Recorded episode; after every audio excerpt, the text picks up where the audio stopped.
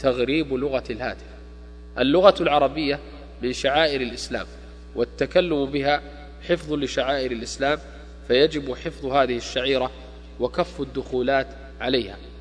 ولذا فاحذر تلك الألفاظ المولدة التي يأباها اللسان العربي أشد الإباء والشريعة ناهية عما يفسد لسان العرب وعن التعلق بلغة الكافرين والأعجميين وخلطها بلغة الضاد لسان المسلمين وإليك بضعة ألفاظ في حضارة العرب وفيها غناء عما يقابلها في حضارة الغرب والعجم. اللفظ العربي الهاتف أو المسرة. اللفظ الأعجمي التلفون. اللفظ العربي النداء. اللفظ الأعجمي البيجر. اللفظ العربي راسل أو لاقط أو فقس. اللفظ الأعجمي فاكس. اللفظ العربي جهاز التنصت.